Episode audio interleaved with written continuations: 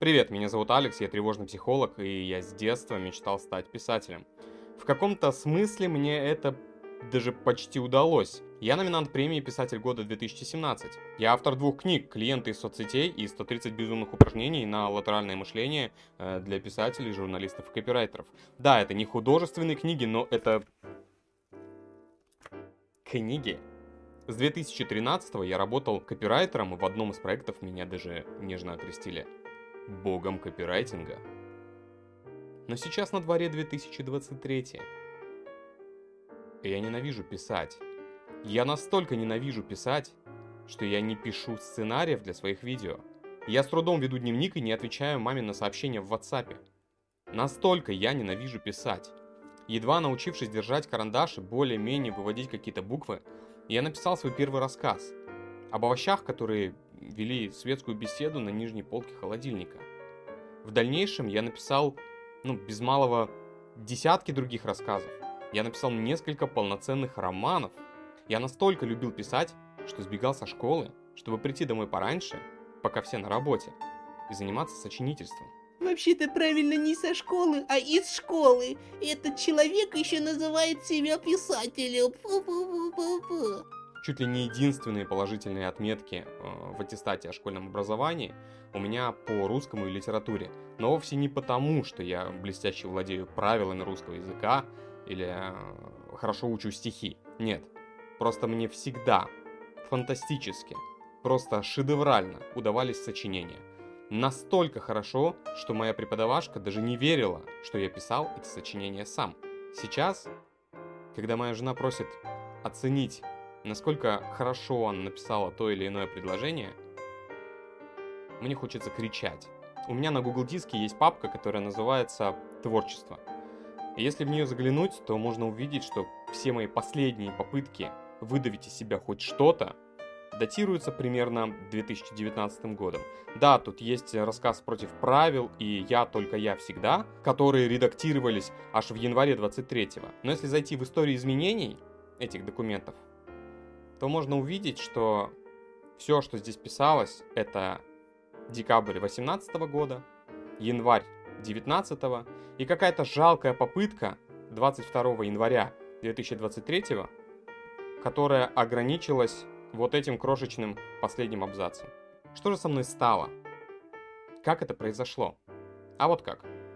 В моем случае произошло постепенное замещение внутренней мотивации на внешнюю, что привело к печальным последствиям. И чтобы вы не разделили мою участь или попытались что-то сделать в случае, если с вами это уже произошло, я и записал эту лекцию. Что такое вообще мотивация? Мотивация — это буквально просто побуждение к действию.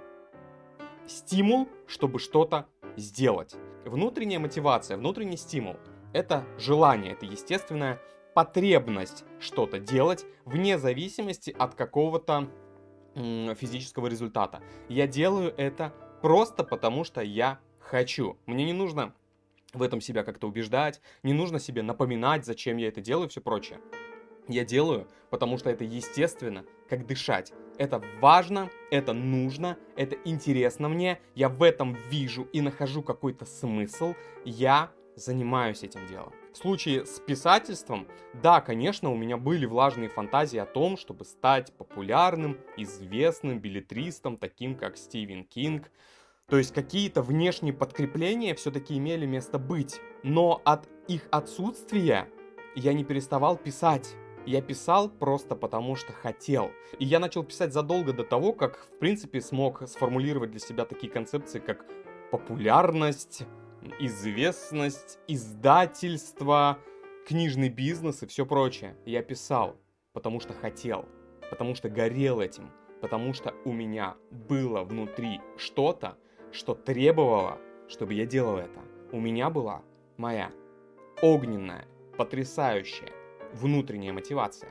Что же такое внешняя мотивация? Это все стимулы и подкрепления, которые исходят не изнутри, а снаружи. Это всевозможные ачивки, это достижение целей, это какие-то ярлыки, это звания, это э, некие проявления во внешнем мире. Это когда мы говорим себе, я стану популярным писателем, чтобы заработать много денег.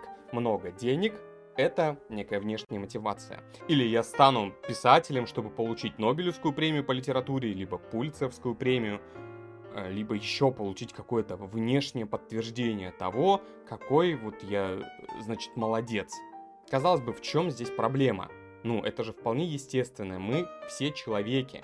Мы хотим иметь и видеть внешнее подкрепление. Это правда. Но проблема начинается в тот момент, когда внешние подкрепления, внешняя мотивация, существующая снаружи, постепенно вымещает внутреннюю. То есть, когда ты начинаешь все чаще делать что-то не потому что хочешь, а потому что надо. Не потому что жаждет душа, не потому что порыв, не потому что энергия, а потому что ты хочешь получить некое достижение, потому что ты хочешь получить какую-то премию, какую-то галочку, какой-то диплом, какую-то нашивку на поясе. И еще один вопрос. Почему это происходит не со всеми? Я, плотно занявшись коммерческим письмом, абсолютно дотла выгорел до головешек за 5-7 лет. За 10 лет этой работы я ее просто возненавидел. Тем временем Стивен Кинг пишет уже лет 50 и пишет все так же много и так же круто, как и полвека назад. Почему у него с мотивацией все в порядке? Одна из проблем мотивации вытекает из принципа замещения. Когда мы вместо того, чтобы заниматься тем, что для нас действительно важно и кажется нам нужным, интересным и так далее, мы занимаемся чем-то близким, чем-то похожим на это. Композитор открывает студию звукозаписи. Он хочет сочинять музыку, но за сочинительство ему не платят. Тогда, чтобы быть хоть каким-то локотком, хоть немножко рядышком, быть причастным к музыкальной индустрии, к музыкальному бизнесу, он открывает в своем городе студию звукозаписи. И теперь его работа заключается в том, что он записывает треки рэперов, которые поют про наркотики и шлюх. Ну, как поют? Говорят. А еще иногда на праздники к нему в студии приходит совершенно не поющий детский хор. И в течение недели, тысячу раз переслушивая «Прекрасное далеко» и подтягивая нотки, он все больше понимает, что не для того его роза цвела. Так несостоявшийся композитор становится звукорежиссером средней руки и даже близко на самом деле не занимается тем, чем он хотел заниматься. Так несостоявшийся артист становится тамадой, несостоявшийся режиссер снимает свадьбы, а потом э, все это монтирует, стараясь выбирать такие ракурсы, где гости выглядят более-менее адекватно. А несостоявшийся писатель становится журналистом или копирайтером.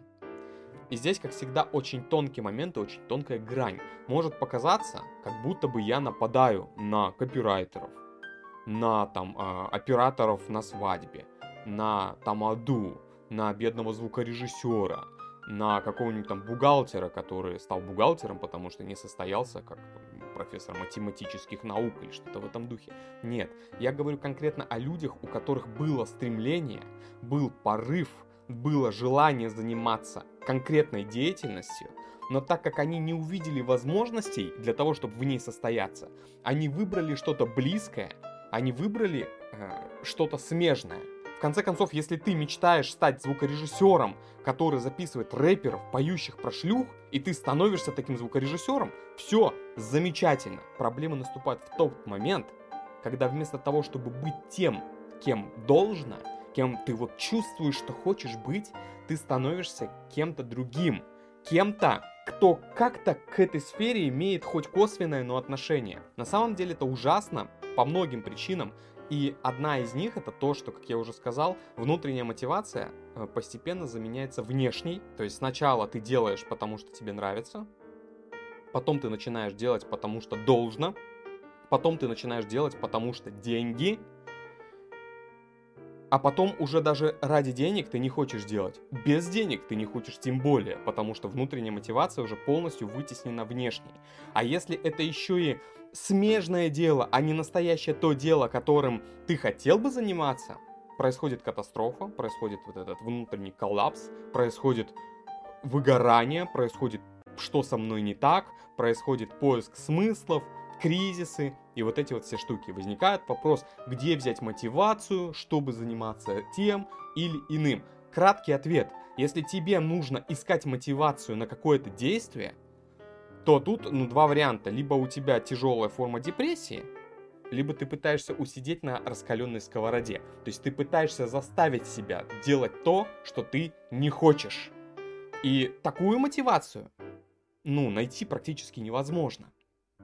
Любые внешние стимулы, будь то деньги, популярность или еще что бы то ни было, если они не происходят, не произрастают изнутри, а вот чисто внешние ачивки, как достижения, они могут дать временный всплеск, микробуст твоей мотивации, которая потом упадет в нулину опять. Или еще хуже, произойдет жесткая коррекция, и ты провалишься даже ниже того уровня, на котором был до этого. Ровно по этой причине бывает, что люди идут на тренинг каким-нибудь там Аязом, бизнес-молодостям, Тони Робинсом и так далее, в надежде получить вот этот вот заряд, и они его получают. Вот они приходят на уровне 0, и их вот тут вот заряжают до уровня плюс 10. Они, все, я всех порву, да я то. Но э, у психики, как вот в трейдинге, э, свои инструменты коррекции. Если у тебя внезапно из ниоткуда становится плюс 10, психика скорректируется на минус 10, а потом вернется в нулину. Это еще хорошо, если она вернется в нулину, потому что она может вернуться в минус 1. А в следующий раз, использовав такой буст, ты вернешься не к нулине и не к минус 1, ты вернешься, э, да не вернешься, а придешь к минус 2. И каждый раз твоя мотивация будет все сильнее и сильнее падать, потому что ты будешь пытаться насильственным образом, внешним каким-то вмешательством, э, псевдостимулом и так далее, себя раскачать, себя заставить делать то, что на самом деле ты не хочешь. Так мотивация работать не будет. Ну, Алекс, что, что, что же делать теперь? Мне что, мне, мне, мне, мне вот что, вот теперь сесть и вообще ничем не заниматься в этой жизни прикажет, что ли? Просто вот лечь на диване и плакать, потому что, как бы, моя жизнь потеряна? Тут нам на помощь приходит теория самодетерминации э, американских психологов Эдварда Десси и Ричарда Райана. Они утверждают, что у каждого человека есть э, три базовые потребности, которые обеспечивают внутреннюю мотивацию. Как я уже говорил, внутренняя мотивация необычайно важна. Она стократно важнее внешней, и э, в случае подмены одного другим, ну, ничего работать не будет. Итак, три базовые потребности, которые обеспечивают высокий уровень внутренней мотивации. Первая базовая потребность по теории самодетерминации – это потребность в самостоятельности. То есть, когда ты можешь действовать по свободной воле, по своему желанию, а не из-под палки. Возвращаемся к моему примеру. Вот я стал коммерческим писателем, я стал копирайтером. Мало того, что я пишу, в, в принципе, на темы, которые ненавижу, я занимаюсь маркетингом, продажами, какими-то втюхиваниями, какими-то впариваниями, какими-то манипуляциями. А как бы вы себе это не объясняли, в маркетинге и в продажах без манипуляций это просто невозможно. Честно, продукты не продаются. Даже любой там какой-то простейший вшивый билборд с бургером, это на самом деле ложь, потому что бургер это из резиновых булок, там все подкрашено и так далее, чтобы э, быть более привлекательным. Вот эти все моменты лично меня всегда напрягали. Этот внутренний конфликт мне не давал покоя. То есть мало того, что я занимаюсь не тем, чем хочу, так я еще и вынужден этим заниматься, потому что надо. Потому что, ну, мне за это платят. Вот сегодня Вне зависимости от того, есть у меня настроение или нету, хочу я или не хочу, я вынужден выходить на работу и писать статьи, писать э, лендинги, писать рассылки про там некие продукты, просто потому что надо. Я не управляю творческим потоком, и от творчества тут мало что на самом деле осталось. Я не управляю уже ничем. Я больше не самостоятелен. Я делаю то, что мне не нравится, потому что мне так сказал дядя, который платит мне зарплату. И даже когда моя зарплата начала расти в геометрической прогрессии, и в какой-то момент я начал зарабатывать там в 20, в 30, в 50 даже раз больше, чем зарабатывал до этого, я не стал ни в 20, ни в 30, ни в 50 раз более счастливым. Даже хуже в каком-то смысле, если у меня прежде была отдушина в виде билетристики, в виде художественной писанины, теперь и ее не стало, потому что теперь это превратилось для меня в рутинную работу, а на свободное творчество уже просто не оставалось сил. Итак, еще раз, по теории самодетерминации, первая потребность внутренняя э, для внутренней мотивации – это потребность в самостоятельности, то есть когда ты сам можешь управлять своим рабочим процессом, своим творческим процессом, сам выбирать себе задачи, сам быть хозяином своей деятельности и своей жизни, и своей работы. Вторая базовая потребность – это потребность в компетенции. Это желание расти и развиваться в той сфере, которой ты занимаешься. И тут, конечно же, присутствует некое желание э, добиваться определенных результатов и получать, опять же, внешние какие-то подкрепления, какие-то ачивки. Например, я играю на гитаре, я играю не просто вот одну и ту же песню всю жизнь. Нет, я с каждым разом хочу играть все более сложные композиции. Если этого желания не, не возникает, то внутренней мотивации происходит недостаток. Если этого желания не возникает, значит что-то не так с этим делом. Оно не увлекает меня настолько, чтобы я хотел в нем все время расти. Если у меня нет внутренней потребности в компетенции, нет внутренней потребности в росте в этом деле, я останусь дворовым гитаристом навсегда – я никогда не стану мировой звездой, я никогда не стану самым быстрым, самым техничным гитаристом, я никогда не стану э, мировым композитором, я не буду выступать на большой сцене или на средней сцене или даже на маленькой сцене, ни на какой сцене я выступать не буду. Мой уровень уровень дворового гитариста, который знает три аккорда и два прихлопа. Э, если у меня нет базовой потребности в компетенции, то есть в росте. И тут еще одна такая подмомент такой тонкий, ремарочка. Если задача, которая передо мной стоит, слишком сложна, либо неинтересна мне, потребность в компетенции не удовлетворяется. И, соответственно, ни, ни о какой мотивации, тем более высокой мотивации, говорить не приходится. Ну и третья базовая потребность, которая обеспечивает высокий уровень внутренней мотивации, это потребность в сопричастности. То есть это важность быть в группе, в связке с другими людьми и совместно заниматься над какими-то задачами, проектами, делать что-то значимое, э, находясь в контакте с другими человеческими существами. Итак, давайте подытожим, что нужно для того, чтобы у вас была высокая мотивация к какому-то делу. Первая потребность, которая должна быть удовлетворена, внутренняя потребность, это потребность в самостоятельности. Вы должны контролировать процесс, и вы должны понимать, что он зависит от вас. Вы делаете что-то не потому, что вас так заставили, потому что вам так хочется. Вторая потребность – это потребность в компетенции, желание расти и развиваться в этом деле, становиться все лучше и лучше и лучше раз от раза, усложнять для себя задачи. Не потому, что они сыпятся на тебя сверху все более сложное, ты такой придавленный, имеешь жалкий. Нет, а потому что тебе хочется с каждым разом все сложнее, сложнее и сложнее. И третье, наконец-таки, потребность это в сопричастности, то есть в нахождении с другими людьми и в работе вместе с ними над совместными какими-то делами. Вопрос возникает. Что же конкретно делать? Где брать мотивацию? Рекомендация номер один. Ищите дело, которое будет удовлетворять все три потребности. Только в этом случае, найдя свое дело, то, что для вас важно, вы сможете заниматься им там без сна и отдыха днем и ночью. Или же не смешивайте работу и хобби. То есть наоборот, прям очень жестко разграничьте. Тут у меня ненавистная моя работа, которую я делаю просто ради денег – я уделяю ей определенное количество времени, своих жизненных сил и так далее, она дает мне деньги, чтобы я жил и чтобы я мог заниматься своими проектами, своими хоббями, своими другими делами, которые и дают мне заряд мотивации, в которых я ре- реализую свои внутренние потребности, но не на работе делая это. И даже если вы идете по второму пути и разграничиваете все-таки хобби это хобби, а работа это работа, все равно это должна быть работа, которая удовлетворяет максимальное количество ваших внутренних э, вот этих мотивационных потребностей по теории самодетерминации Эдварда Деси и Ричарда Райана. Все самые высокие результаты, все лучшие достижения э, достигаются из любви к делу, а не из необходимости им заниматься.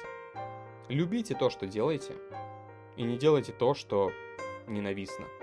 Не замещайте важное менее важным и не пытайтесь заменить отсутствие внутренней мотивации ачивками из внешней. Это был Алекс Кэрри. До встречи в следующих сериях.